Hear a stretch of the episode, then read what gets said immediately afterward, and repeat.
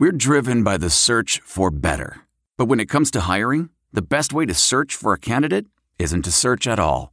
Don't search. Match. With Indeed. Leveraging over 140 million qualifications and preferences every day, Indeed's matching engine is constantly learning from your preferences. So the more you use Indeed, the better it gets. And listeners of this show will get a $75 sponsored job credit to get your jobs more visibility at Indeed.com/match. Just go to Indeed.com/match right now and support our show by saying you heard about Indeed on this podcast. Indeed.com/match. Terms and conditions apply. Need to hire? You need Indeed. Total Wine and More announces points with a purpose. Now through September 13th, collect 5 times points on wines and spirits. Points earned equals a matching donation to local charities. Up to $2 million in total. Shop with us today or visit TotalWine.com. Terms and conditions apply. It's time! With Bruce Buffer.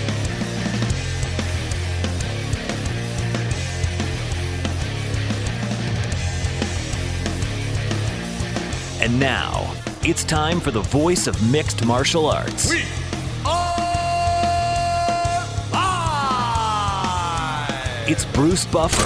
Bruce Buffer. From the shores of Malibu where the waves are pumping, to the Great Wall of China and back to the streets of Lincoln, Nebraska, where the UFC is coming. We are live. This is It's Time Radio, the show where we talk about what you think about but may be afraid to voice. Do not worry. We'll talk about it for you. This is no holds barred radio, folks. We have a guest on this week's show, a special guest. We have a lot of news to talk about, varied, good, bad, funny, and different. And it's going to be a great show today. I'm here with my co-host, TJ DeSantis. TJ, you ready for an hour? The world has changed, and Microsoft Teams is there to help us stay connected. Teams is the safe and secure way to chat, meet, call, and collaborate. To learn more, visit Microsoft.com/Teams. And let's get it going. An hour of power, Mr. Buffer. Hour of power. Oh, man. I like that. I wasn't ready for the pipes on that one. I know you got a guest coming up. We're going to talk some MMA bobbleheads here in a moment. But before we get there, it is sort of the last few weeks of summer. And might be a good time, Bruce, to sort of remind everyone the perils that may lie in wait if you ever are foolish enough to drink and drive. Yeah, I'd be happy to touch on that because, you know, personal responsibility is something that everybody should take real note and realize very important to follow. I mean, everybody knows about the risks of driving drunk. You know, think about it. You can get a crash. People get hurt or killed. Lose your job? Yeah, you could lose your job, not just that, but your livelihood, your life as you see it. But let's take a moment to look at some surprising statistics. This kind of blew me away. Almost 29 people in the United States die every day in alcohol-impaired vehicle crashes, which is termed drunk driving. If you think about it, TJ, that's one person every 50 minutes. And even though drunk driving fatalities have been reduced and fallen by a third in the last 3 decades, drunk driving crashes, according to statistics, still claim more than 10,000 lives each year. That's crazy. Now, aside from that and what it can have an effect on as far as your personal well-being and the people around you, God forbid you affect anybody's health with a crash because you were driving drunk, drunk driving can have a big impact on your wallet too. I mean, if you get arrested for a DUI, there's huge legal expenses that you're going to incur. And that price is way more than just getting a ride home from, you know, a buddy or a taxi or whatever. Exactly, because there's always alternatives if you know you're not supposed to get behind the wheel. What I think you're saying is drive sober or get pulled over. All right, folks. Dave Manley, the owner of MMABobblehead.com. As those of you know, they've been reaching my social media, seeing my posts. I am honored. Dave Manley has gone ahead, designed and made and put together one of the most amazing figures, or what we call bobbleheads, I've ever seen. The detail is amazing. He did it for Chuck Waddell. He did it for Dan Henderson. And now I'm very honored to say it's my turn. Pre-sales are being had at MMABobblehead.com as we speak. But let's talk to the man himself. Let's get his motivation behind doing what he does, because honestly, this is the best I've ever seen. Let's bring on Dave Manley. Dave, how are you? Great. Thanks, Bruce. That was a fantastic introduction. Thank you for having me on. I appreciate it. It's almost like Bruce does introductions for a living or something. You know, one of these days I may get hired. I just keep auditioning all the time on His Time Radio. What can I say? Right. Dave, you and I had the – thank you, buddy. You and I had the pleasure of meeting actually over a year ago because there's a lot of work that goes behind these amazing bobbleheads that you're making. And for the benefit of our audience internationally, and I noticed that when the pre-orders are being taken, you're getting asked questions. Can I buy it in Scotland? Can I get one in Australia? Can I get one in England? It's like it's all there. So tell us about your motivation behind this, because you put a tremendous amount of time and a tremendous amount of money behind designing these. And it's obviously an effort of passion in your part. So give us a little dissertation on that, and then let's talk about why you chose me to be one of your bobbleheads. Okay, thank you very much, Bruce. Yeah, so it's a two-part question you just asked, and you know, so I'm a lifelong MMA fan. I've been an MMA fan for 25 plus years, and I've always found that the stuff that you can buy, when I say stuff like memorabilia and things like that, was never really personal for me. And one day I decided that I wanted to just buy, you know, something just to put on my desk or on my shelf in my office, and I decided to go with a Dan Henderson bobblehead. He's my favorite sports athlete of all time, and I thought, you know, I'll just put a Dan Henderson. It was an afterthought. And when I typed in Dan Henderson bobblehead in the computer, nothing came up. And I was like, what? How could that be? So, you know, I just moved on. I was a little disappointed. I moved on to Robbie Lawler bobblehead. I think at the time he was the UFC champion and maybe my second favorite fighter, and nothing came up. So my irritation kind of went to, I was angry. My blood started boiling because I felt like these guys are getting disrespected right then and there. I started thinking about all the athletes from every sport, all these athletes that no one really even knows, football, basketball, baseball, hockey, they all have their own bobbleheads. And why doesn't, the sport that I love the most, why don't they have bobbleheads for these great legends and warriors of the sport? So I just, I thought, I'm going to move on. My mission was to get a bobblehead, so I'm just going to go straight to the top because I want an MMA bobblehead. So I typed in Conor McGregor bobblehead, and nothing came up. And so when that happened, I leaned back in my chair in my office, and my blood boiling went to a heart full of inspiration. I got hit with a thunderbolt of inspiration. I've always been a very creative person. I've always been into art. I took art classes all the way up until I graduated from university, and I am a businessman by trade. My fiance has family in manufacturing. My passion for MMA. I thought, you know what? Can I do this? Can I make a bobblehead for these guys that need it more than all these other athletes to be honored, by a bobblehead? And then so when I decided to take that first initial step, then it grew to the questions that I had to, wait a minute, why do bobbleheads always look the same? Like the poses may be different, the uniforms may be a little bit different in all the different sports, but the guys, the athletes, the faces always look the same. So then I set out to, why can't I do some like high-end, high artistry craftsmanship and make these bobbleheads the right way with high-level detail and art, and make them in poses of the fighters' moments of their glory of the UFC, moments in which any UFC or MMA fan would immediately know, like that's the Dan Henderson H-bomb UFC 100, that's Chuck Waddell screen, that's Bruce Buffer calling out big events. And so that's kind of how it all started. And then I, there was no path for me to take, so I just kind of grabbed my machete and started making my own path. And it's been very, very difficult, but now the fruits of the labor are starting to pay off because it's starting to get a lot of fun. And now I'm talking to you on your show, so it's great. It's really awesome. And, the passion is in your voice. The passion is in what you do. I know you handle millions of dollars watching over the investment potential of your clients, and that's your main business. But I also know that you put a lot of money behind, what you're doing here with the bobbleheads. Because I know, and I'm not going to mention on the air, but I know the kind of money it takes just to even come out with a sample for someone like me to approve. Now, years ago, Round Five out of Canada made some very, very fine figures for UFC athletes, fighters, and people like myself.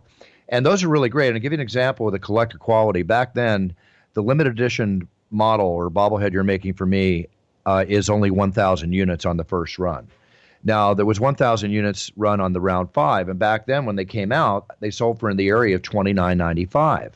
Now, signed on the web, and you can go to eBay and see it, people are selling these for $200 to as much as $300 to $400. That's my figure. So there's collector value here when you're dealing with limited. But one thing I want to point out about the bobbleheads, all of us sports fans who have gone to a baseball park or, you know, over the years, we've seen bobbleheads. And quite frankly, Dave, they all suck. I mean, they're not good quality. They're usually just a plastic figure. Like you said, they look the same. The head bobbles way back and forth. Your bobble here is a type bobble. This is, I like to almost call this a figurine, because this is a work of art.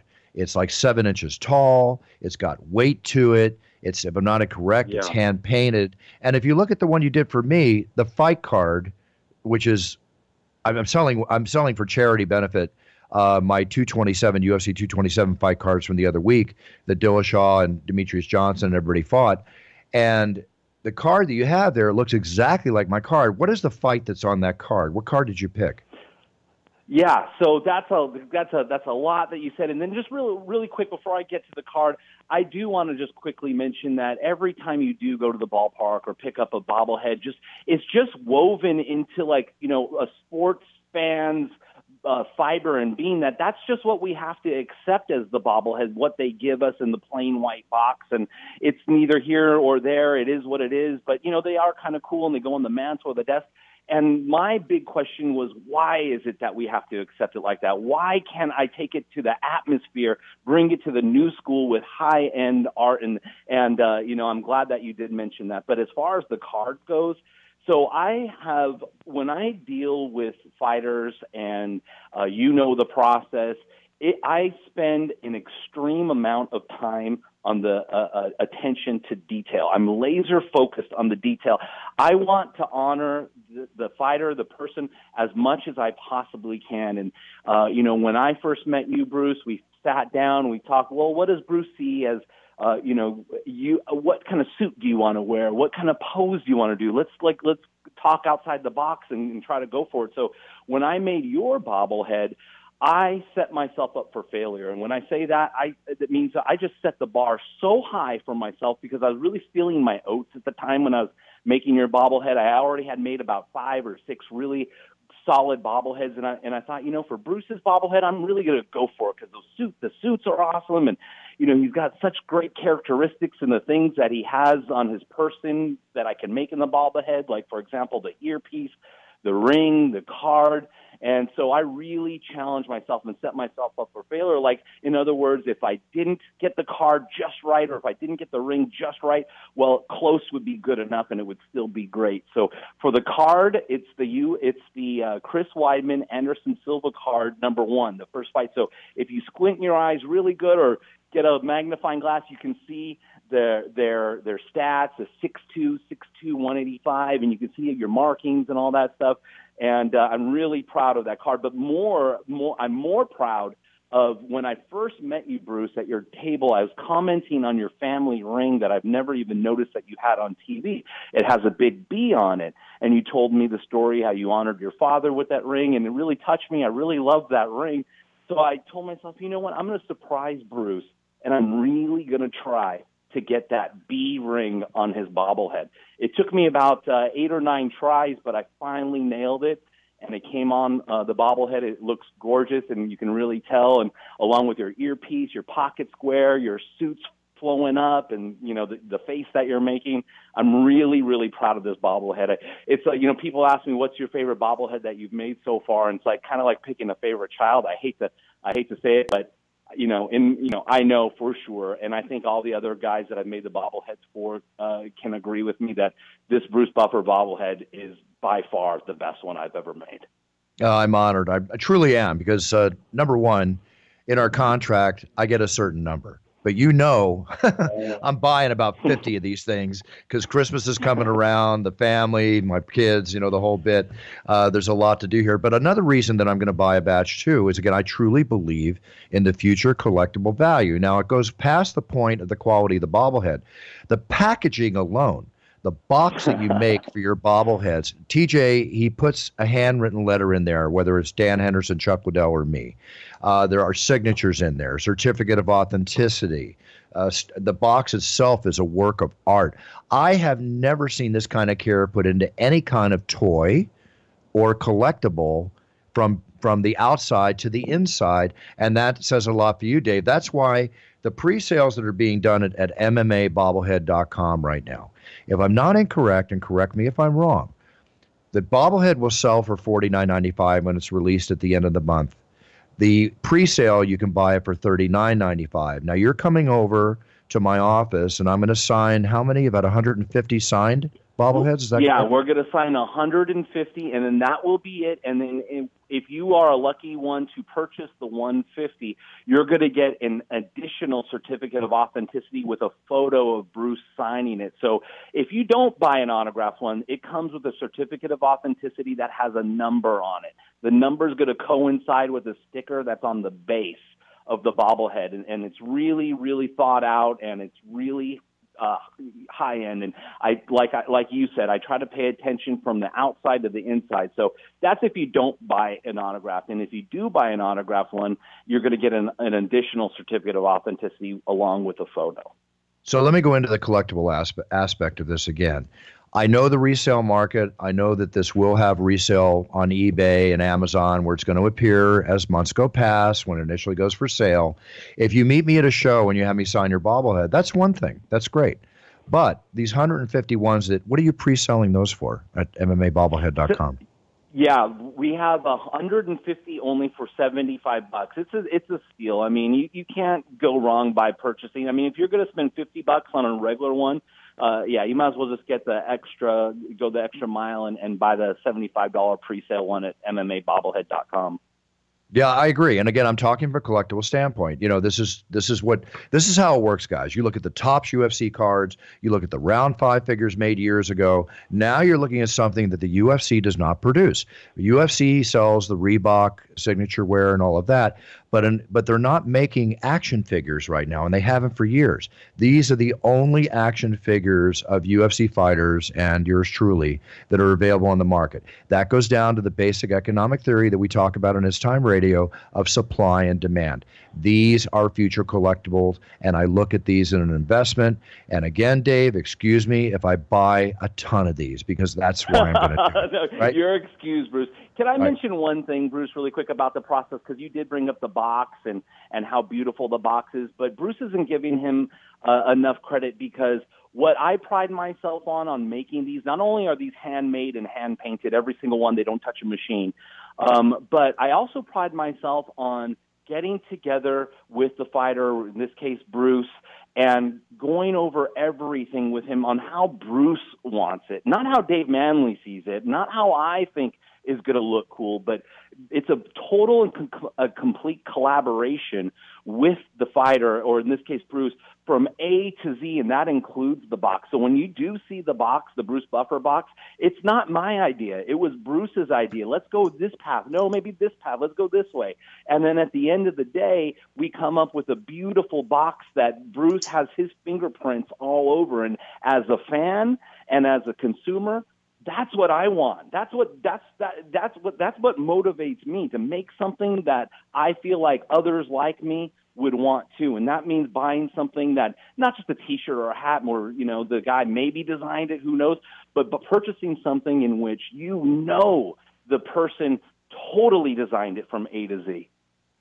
Very cool. And with that being said, before I let you go, I want to thank you sincerely. I want to remind our audience that to pre-buy, and also to get the Danny Henderson and the Chuck Waddell bobblehead figurines, you go to MMABobblehead.com. It's all right there. Now, I'm not going to let any cats out of the bag, Dave, but I know three exactly of the new bobbleheads you're working on. Folks, boys and girls, ladies and gentlemen, all I'm going to tell you is Like me, you're going to want the whole set. When you see the next three that are coming out, it's going to blow you away. That's all I'm going to say, Dave. I had to tickle it.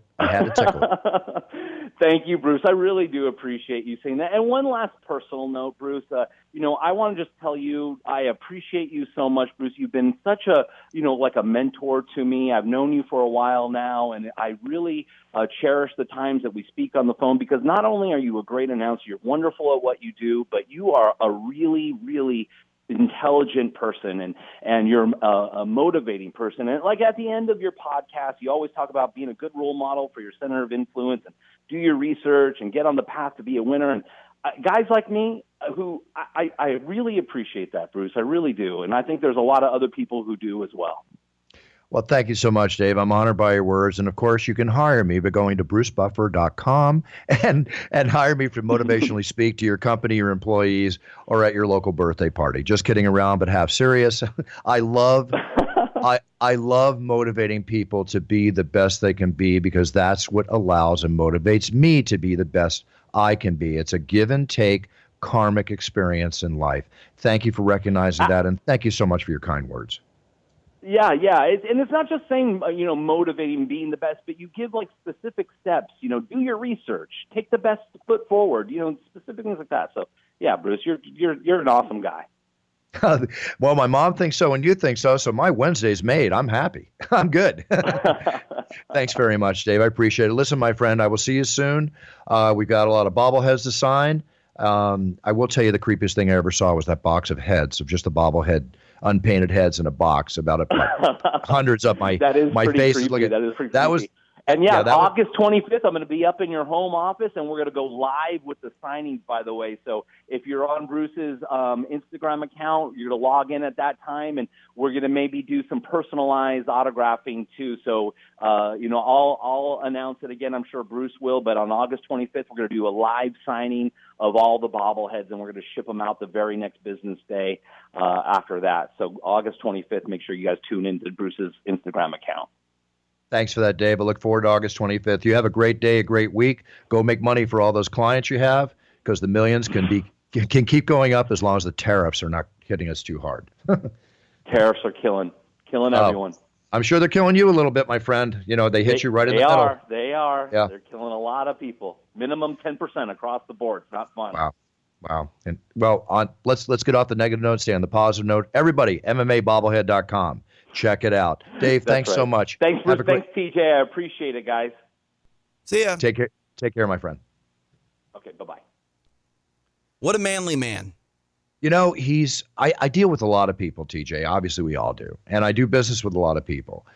I was taken with his business acumen, his passion. I could not deny his skills. And it's just something I had to become a part of. But I'm going to tell you again, the next three he comes out with are going to blow your mind when you see who they are and what they are. So that's all I'm going to say. Let's move on to some news. We've got to talk about, I love talking about good news, okay? But we have to talk about bad news first. Wait, I thought you just said enough of the bad news. I thought we were on to the good news. I can't. It's just, more bad news, but it always gets worse before it gets better. Isn't that a saying? Yeah, exactly. And you want me, as you always kid with me, end the show on a good note. So let me get the bad stuff out of the way at the start. Listen, everybody, I always say God bless you. And what I mean by that is that whoever your God is, whatever your religion is, I hope that you are blessed and your God does bless you. I mean that with complete and total respect. The article that I have seen this morning is very disturbing to me. There has been report details of sexual abuse by more than 300 priests in the Pennsylvania Catholic Church. We've all heard stories about these horrific type situations happening before. And, of course, they even made a movie about it, which involved the church back east and a number of accused representatives for what they did. But in this case right here, a new grand jury report says that internal documents from 6 Catholic dioceses in Pennsylvania show that more than 300, what they term, quote, predator priests have been credibly accused of sexually abusing more than 1,000 child victims. They believe the real number of children, when they think about whose records were lost or who are afraid to ever come forward, is in the thousands, not just 1,000. This relates back to when you hear statistics on rape of females in different states and such as that. It's always many times been considered to be a small percentage of the actual number because people are afraid to come forward. The article also states the priests were raped. Now, this doesn't stand for all priests. These are the priests that were accused, okay? But priests were accused of raping little boys and girls, and the men of God who were responsible for them not only did nothing, meaning the people above them in the church, they hid it all. So for decades, monsignors, auxiliary bishops, archbishops, cardinals have mostly been protected. Many, including some named in this report, have also been promoted since then. So the grand jury described the church's methods as like a playbook for concealing the truth after the FBI agents, through a thorough investigation, identified a series of practices they found inside the diocese files. This story will unfold as things move on. It's very, very disturbing. The diocese, basically, the abuse goes back. How do I say this? It's a very lengthy report. It's investigating clergy sexual abuse dating back to 1947 in 6 dioceses located in Allentown, Erie, Greensburg, Harrisburg, Pittsburgh, and Scranton, Pennsylvania. 2 other dioceses in Philadelphia, where I grew up as a child, and Altoona, Johnstown, have been the subjects for earlier grand jury reports. It's very extensive. It's very horrific. We will see how this come out. And if people did this, they need to pay for this and whatever the legal law sets for. TJ, that's the smoothest way I can state this. I read this morning. I almost threw up my breakfast when I read it. I had to talk about it on the show today. Yeah, do you have any comments? I mean, I understand wanting to get it off your chest when you read something like that. I mean, it goes back to what we talk about constantly on the show is you're questioning society. You're questioning the way that not a small group of people are moving, but, you know, an entire age of people. And for whatever reason, hundreds of people find it somewhat okay, or at least suppress the, I think, notion that we all know is wrong to prey on children, and they're going through with it anyway. It's hard for me to say anything other than the fact that children were preyed upon, and it disgusts me, and I hope that we become better. Yes, I hope so too. And I'm going to encourage people, if they want to see what has already been written about, made a film about, but there is an Oscar-winning film called Spotlight that stars Michael Keaton, Mark Ruffalo, and Rachel McAdams. Take the time to watch this movie, made in 2015, an Academy Award-winning film, okay? And this will give you a story based on the story that we're reporting today that occurred in the East Coast. Disturbing, yes, but it's something we cannot hide from. We need to know and observe, and we'll leave it at that. Any more comments, TJ? Nope, that's it. Okay.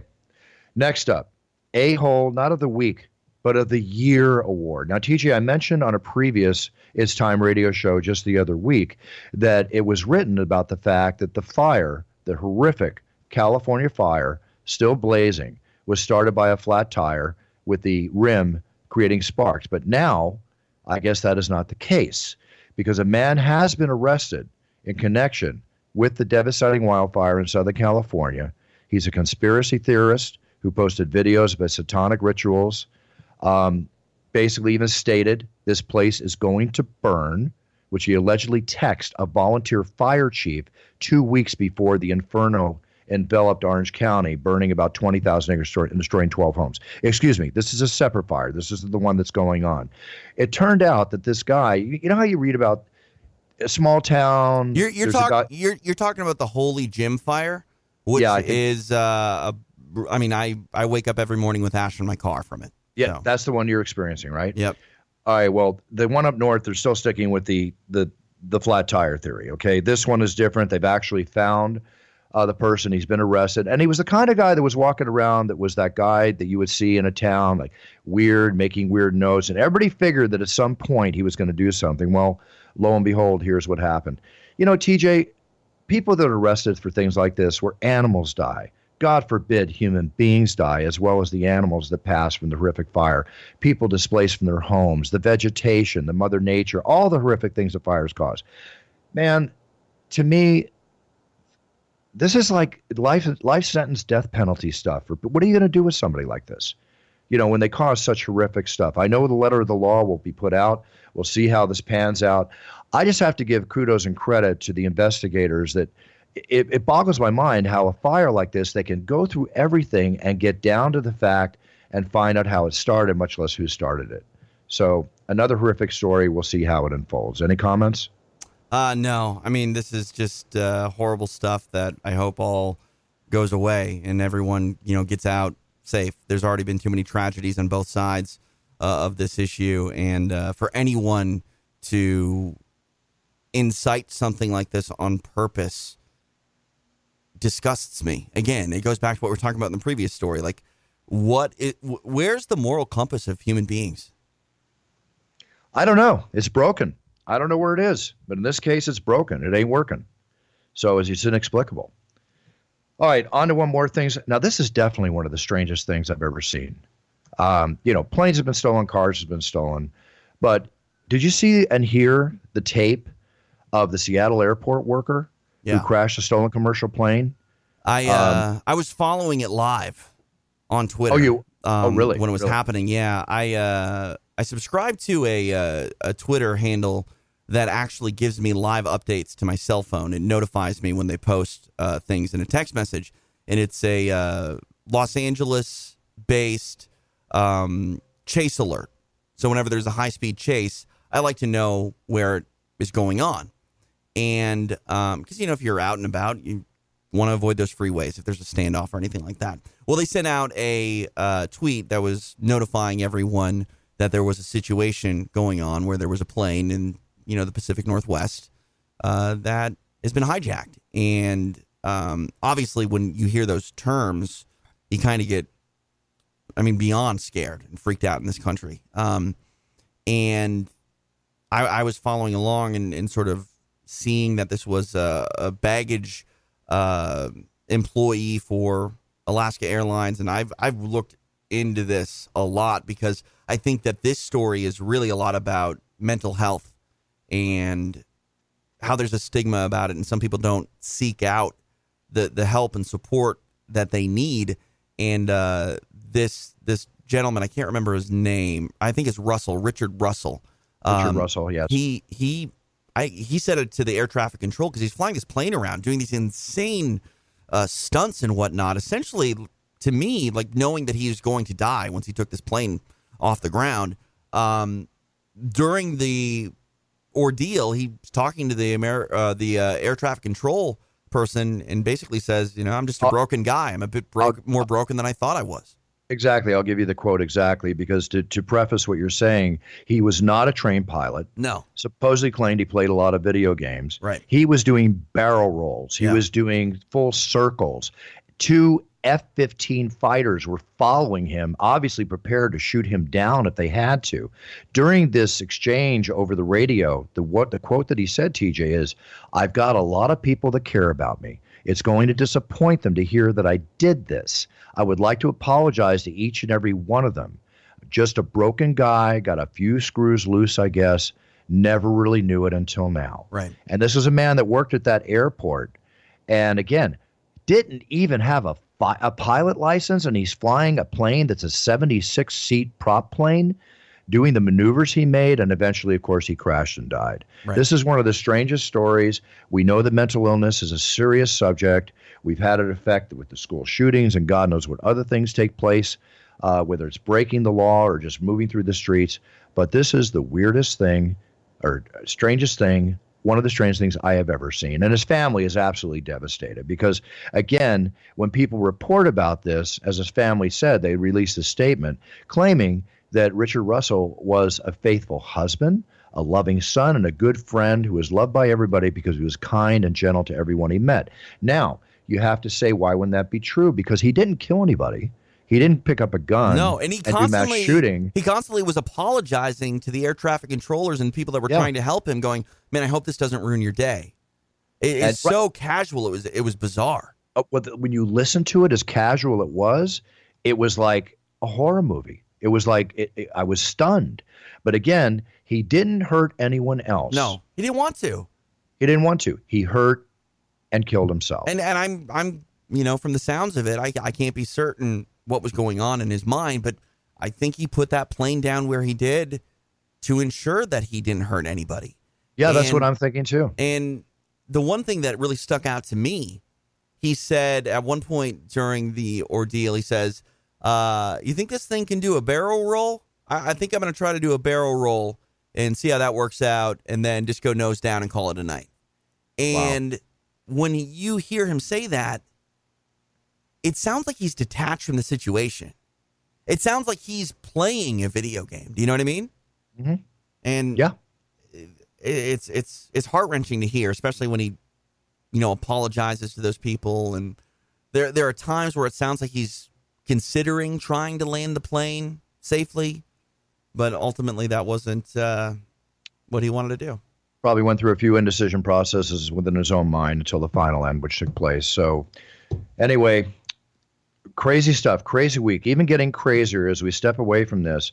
President Trump is back in the news. When is he not? He's in the news daily, whether it's positive, whether it's negative in some people's views. But I quoted last week, or I mentioned a couple of quotes last week from our president of the United States.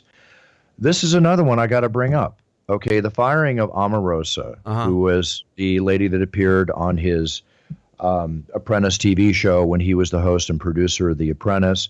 She was released from the White House last December.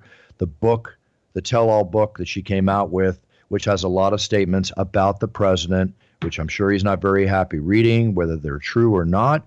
That remains to be seen because, again, these are her words in her book. He made a statement on a tweet, one of his tweets, and I have to just read the statement because he was one responsible for hiring her in the first place, partially or fully responsible.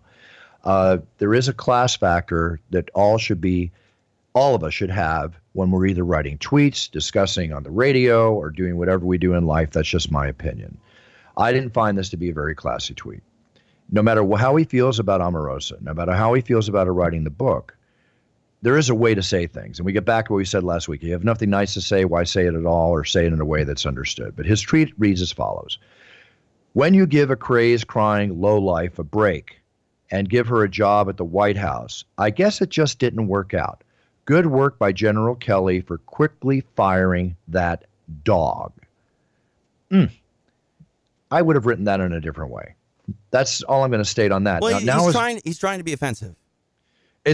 Well, a lot of people are claiming that it's a sexist and racist remark, and it's caused a lot of fire in the news. Now, the Trump campaign is also taking legal steps against Omarosa. They file for arbitration accusing her. Her name is Omarosa Manigault Newman. She's come to UFCs all the time with her man Duncan, who passed away tragically. Great guy, jiu-jitsu practitioner, but she used to come to UFCs. That's where I first met her. So anyway, they claim the former campaign aide, a White House official, that she's breaching her 2016 non-disclosure agreement with the campaign. Now, there's a lot of question about these non-disclosure agreements, or NDAs as they're referred to, if they can stand up in court legally. But she, in the last week, has brought out tapes that she's made. She taped herself when she was being fired by General Kelly. She taped a conversation with President Donald Trump after she was fired, where he claimed that he had no idea about it, which I found to be very surprising. I don't see how he would have an idea about that. That's just a personal viewpoint. So now the lawsuits, or potential lawsuits, are going to fly. Let's see how her book sells. I'm sure she got millions of dollars in advances for this type of book. But again, President Trump, you're back in the news, not just for the good things you're doing, but for these other things people are questioning. Constant stuff. I really can't comment beyond that. I'm just reporting the news here. Now, here's my thing, Buff. Like, the problem with this country and the problem with this situation, it illustrates exactly what the core issue is, in my opinion. And it is no one does anything to really solve anything. Everyone has their own agenda, and they try to push their own agenda. And the way that they push it is by being aggressive, and the differences between approaches are either you're outright aggressive and you say highly insensitive things to elicit reaction, or you're passive aggressive and you try to, quote unquote, take a higher road while also being just as offensive. And The problem with that is it causes nothing but bickering and arguing and responding rather than ever progressing and moving forward with any situation, whether it be the recordings like this, whether it be personal interactions, or whether it be broad political agendas. No one has a conversation anymore. Everyone just talks. And unfortunately, they do so in the most aggressive or passive-aggressive way. But both, neither, if you will, are constructive. Well put.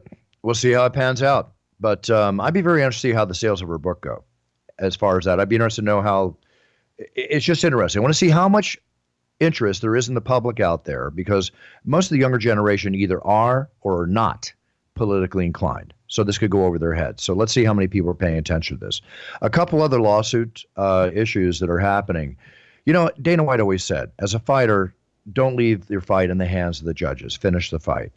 I've said on the air, if ever there's a legal settlement, a lawsuit, if you can go to arbitration or take care of it before it goes to court, especially if you're the one being sued, it's smart to do that, because once it gets in the hand of a judge, you never know what can happen. Now, I'm not saying this is a rightful or wrongful settlement, but it is a rightful settlement in respect to the fact that it was handed down. The jurors gave $289 million settlement to a man who claims, who they say got cancer from Monsanto's Roundup weed killer. Now, Roundup weed killer is supposedly the most popular weed killer used in the world. So now, a man who claimed to have received from the herbicide, they're claiming it caused non-Hodgkin's lymphoma. There were 800 patients that were suing Monsanto, claiming that this Roundup product gave them cancer, including, you know, spouses of their estates of patients who had passed.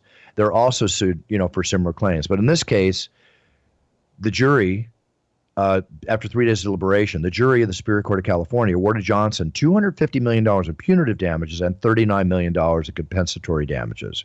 It's not going to change the fact that Johnson's two sons are going to lose their dad soon, but it will help their sons live comfortably after their dad passes away. That's a big lawsuit. Johnson & Johnson just got hit with a major settlement too. And now the next lawsuit that occurred last week, Nike stock actually went down after this was announced, but ex-employees are suing Nike. Four former female employees are suing Nike for what they claim alleged gender discrimination, according to a class action lawsuit that was filed last Thursday. So early this year, 11 top executives were ousted after reports of harassment and bullying behavior, and now this follows with this lawsuit that's hitting Nike. We live in this age now, and these things have to be taken seriously. And again, nothing more to report on this, but we'll see how it all pans out.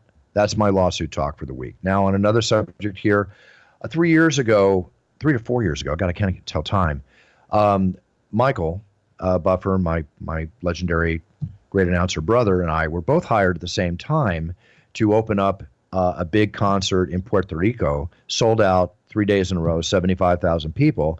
And I had the pleasure of coming on stage and getting everybody excited and introducing Daddy Yankee to the stage. There's a little 6 degrees of separation. Daddy Yankee was the target of this really crazy hotel room heist in Spain. So a guy impersonating a rapper, and pardon me, I don't know many rappers, but named Despacito. I don't know how popular he is.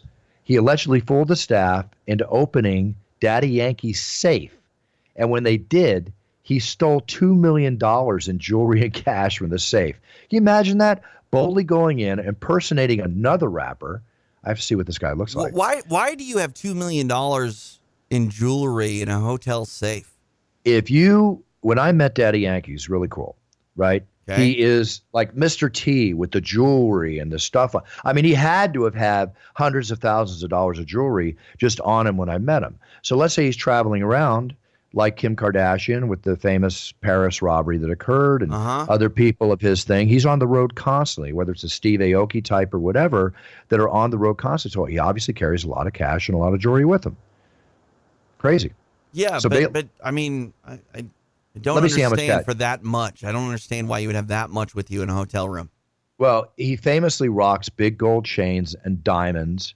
And that's exactly what was jacked. I'm telling you, it's just the jewelry he takes from that he wears and probably changes out. And cash-wise, wasn't a lot of cash. $2,500 in cash. Not a lot of cash. Maybe I'm crazy here. Maybe people think I'm wrong. I just think it's highly irresponsible to have that much jewelry with you at one time. I'll tell you what's highly irresponsible is when it's your safe and your stuff in the safe and your own employees open the safe for somebody they don't know. I'm with you. That's bad. And the hotel's going to be on the hook for the damages, I'm sure. But excuse me, it was a hotel staff member, not his people. No, but again, yeah, the hotel staff member is going to be on the hook for it, or the hotel itself. But my point is this: why, like you said, it's your safe. If you're renting that room, really not your safe. All those safes have like a universal code that you can get into. I'd bring my own. If I've got $2 million in jewelry, I've got enough to bring a firebox that I can lock and have my own key to, and no one else can get in. I find all this stuff crazy like you're talking about, too, because, A, I don't let other people handle my money, and it blows me away when I hear about people. They give money to handle them, wind up stealing millions of dollars from them. B, a story like this. I mean, is there a point where you just have so much money that you don't take security moves to protect your money and to protect your belongings? I don't think it comes down to the value of money. I think it comes down to just appreciating things. Like, I'm sure you have one of these. Do you have a custom IFB? Yes, I have. Yeah, I carry two of them every show. I will not let anyone touch my IFB, not because it's custom made and it's expensive. I just don't want to lose the damn thing. And those things can be lost incredibly easily. And I probably treat my IFBs more carefully than Daddy Yankee does his $2 million jewelry. Yeah, I understand that completely because that's where the comfort of the show comes in, even for me too. And I can see you exactly. It's called being responsible, right? And that's what I think it comes down to. And it's not the dollar figure. I mean, is ancillary to all of this. It's the fact that you're willing, essentially, to be so reckless and careless with something that is so valuable. That's the issue. Mm-hmm. I agree. All right, let's move on to another story here. This is kind of funny. Did you see that Mark Wahlberg movie where the true story about where he did the walk-on on the practice field when Dick Vermeil allowed anybody to come train and he wound up playing for the Philadelphia Eagles? Yeah. Okay. All right, well, here's a story that's kind of like the same but the opposite. There was a Pittsburgh Steelers fan. Now, the Pittsburgh Steelers, like every NFL team, are in training camp. And by the way, before I go into the story, Hard Knocks, the Cleveland Browns, Baker Mayfield, all that's going on in that. This is a very compelling season. The second show was this week. If you love football, and I highly recommend everybody watch Hard Knocks, just get a little behind-the-scenes action. I'm a Philadelphia Eagles fan. I believe they're going to win the Super Bowl again this year, but I'm going to be watching the Cleveland Browns, who came off a season where they didn't win a single game last year, and hope they have a successful season. Mayfield, if he winds up being the starting quarterback, I wish him all the best. I happened to have dinner with him at the LA Spectacular charity event a month ago at Snoop Dogg's compound. Found the man to be very cool, and I wish him and his team all the best. Compelling. Watch Hard Knocks. Now, Pittsburgh Steelers. A fan dressed up with yellow football pants, yellow Steelers jersey, wearing number 43, a number that hasn't been used by the team since 2015 because it's Troy Polamalu's retirement number, and he retired. He walked on and luckily was spotted by the coaches, but he managed to get through onto the field through security and was going to go and try and train with the team. Now, he wasn't really trying to train with the team. He was trying to have exactly what happened happen. I correct myself and agree with you. He got on. He got noticed. Everybody wants to be famous for their split second or 15 seconds. In this case, half a second of fame. Wonder what's going to happen to him. Did he get arrested? That's the question. I'm sure he's trespassing. They always arrest these people to try to set a standard that it's not acceptable. Right. The reason he got as far as he did is because he was kind of in shape. He kind of looked like he belonged there. Oh, he's ripped. He's got the shirt's halfway up. You know, he's six pack. Oh, he looks like a football player. Had he not had a Polamalu jersey on, if he would have had a number 64, I think he would have got further than he did. Possibly so. A number more pertaining to the position he looks like he would play. No. Not a position that looks like he would play. A number that didn't go, look, this is a retired number. Nobody wears this number ever again for the Steelers, not even in practice. So not wearing a standout number. I got it. Right. And because, we're still in the preseason. There are a ton of guys on a football team right now that are not going to make the team.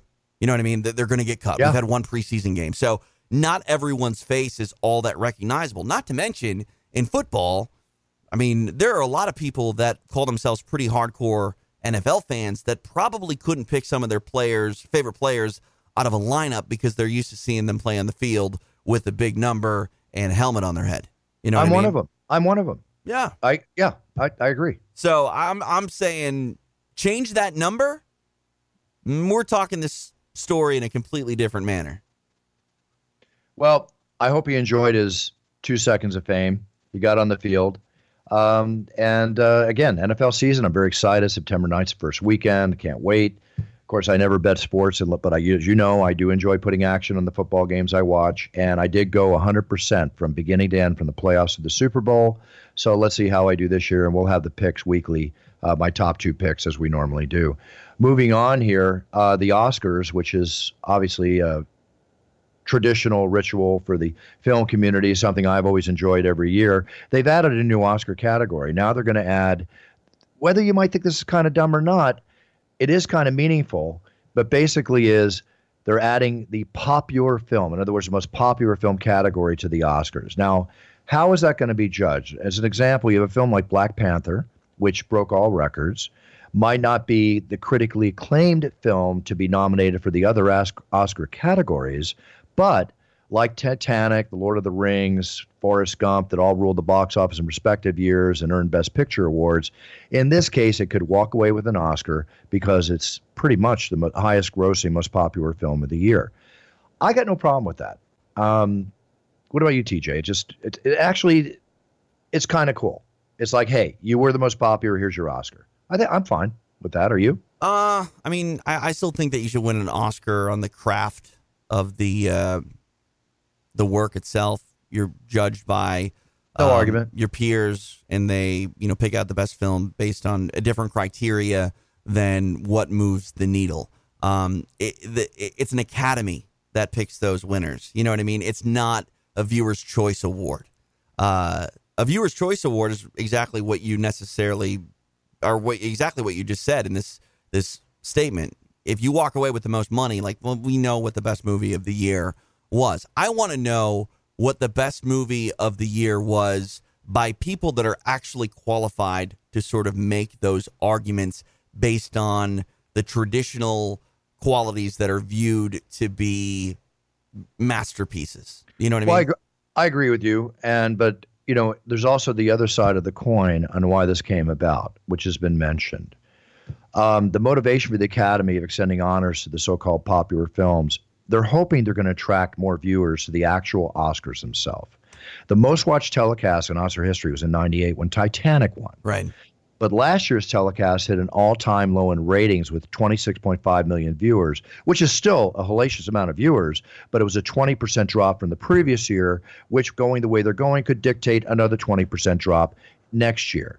So you know what this sounds to me, Bruce? It sounds like they want to make the Academy Awards more like pro wrestling and just give the fans what they want. It's a ratings move. It is a ratings move. The other change is set to take place, according to the Academy. They're going to have a stricter adherence to the 3-hour telecast so it doesn't go over, with, you know, which can cause a lot of people to turn it off. So I look at this as both a move to benefit, again, whatever the most popular film is, or do they judge it on the highest grossing? You know, it's a question. Let's see how it comes out next year when they happen. But it's a ratings move. Going on, Baller started. Real quick. That in itself destroys the whole purpose of the damn awards show. No argument, because you're getting away from the artistic value voted by your peers to this, and I do agree with that. There's an old saying. I don't know if you've heard it. I'm sure you have. Who do TV people make good TV for?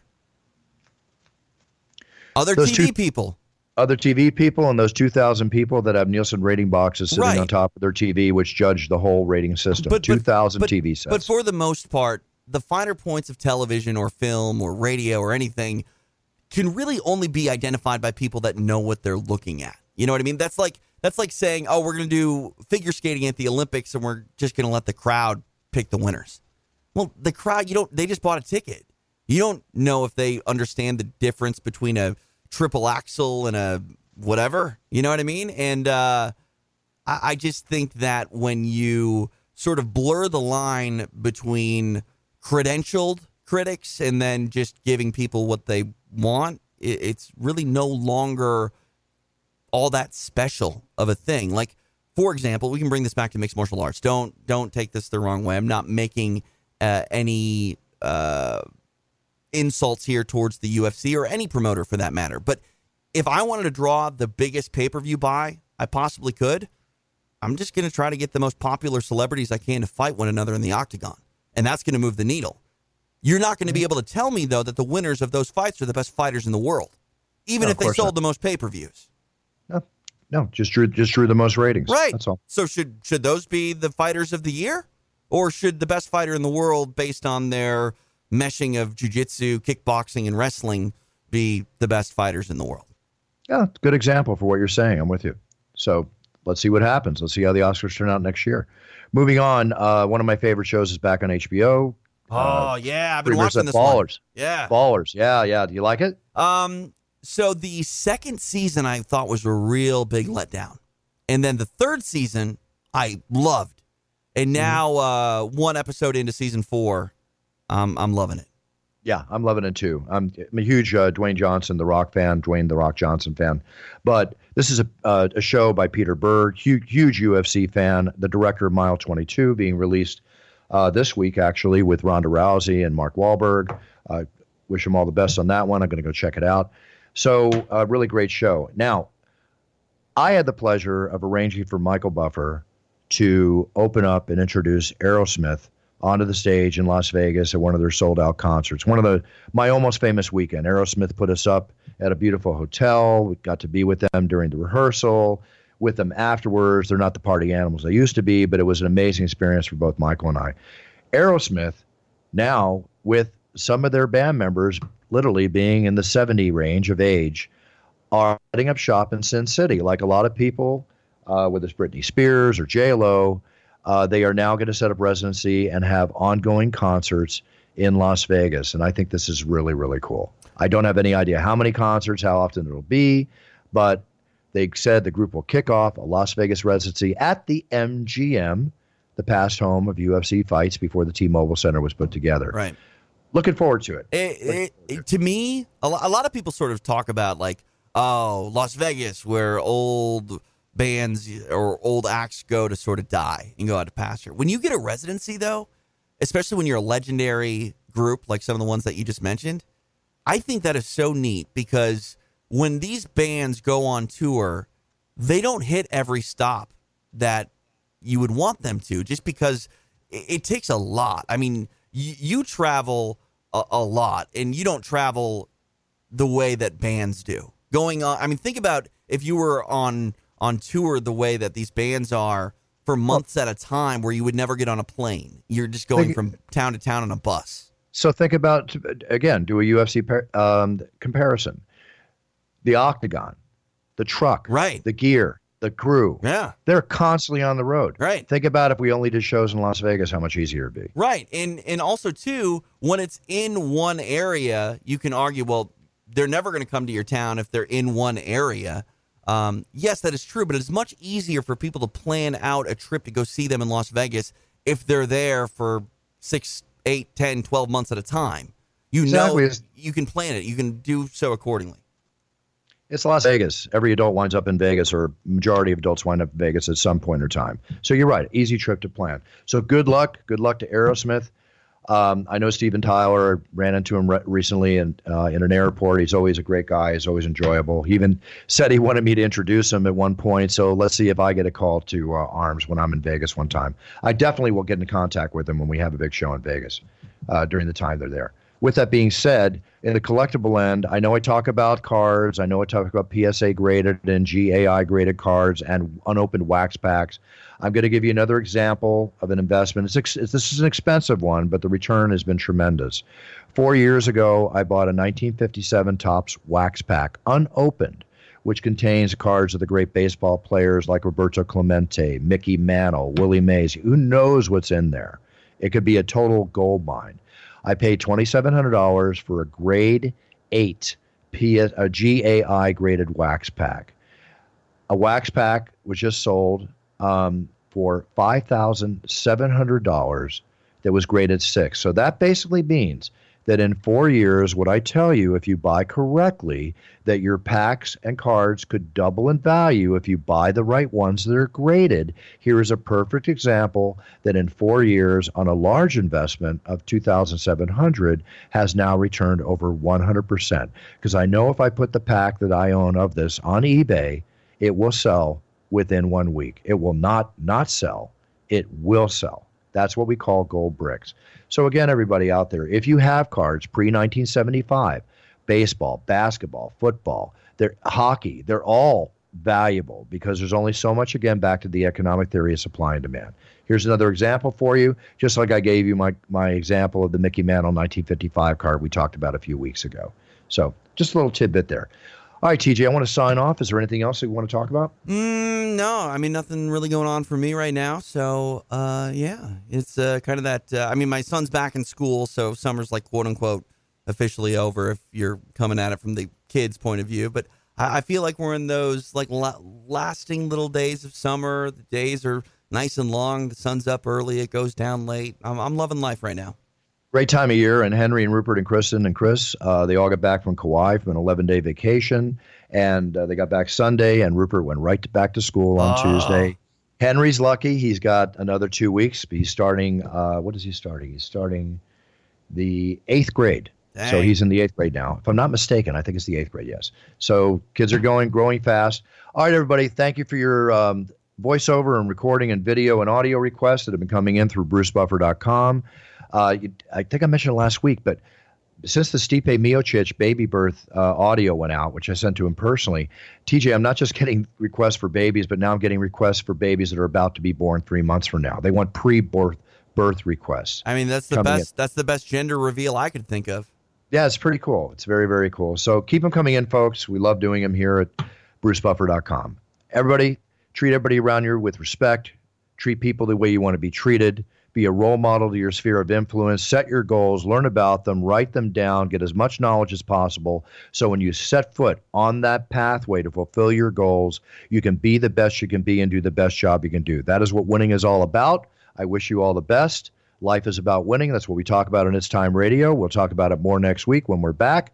Have a great week, everybody. Buffer out. The preceding podcast was a TJ DeSantis production. Comments, questions, and inquiries can be directed to DeSantisProd@gmail.com. Toyota's Labor Day sales event is ending soon. Save big with 0% APR on 13 of Toyota's top-selling models like RAV4, Camry, and Corolla. Don't wait. Toyota's Labor Day sales event ends Monday. Toyota, let's go places. Click the banner or visit buyatoyota.com. Total Wine and More announces points with a purpose. Now through September 13th, collect 5 times points on wines and spirits. Points earned equals a matching donation to local charities. Up to $2 million in total. Shop with us today or visit TotalWine.com. Terms and conditions apply.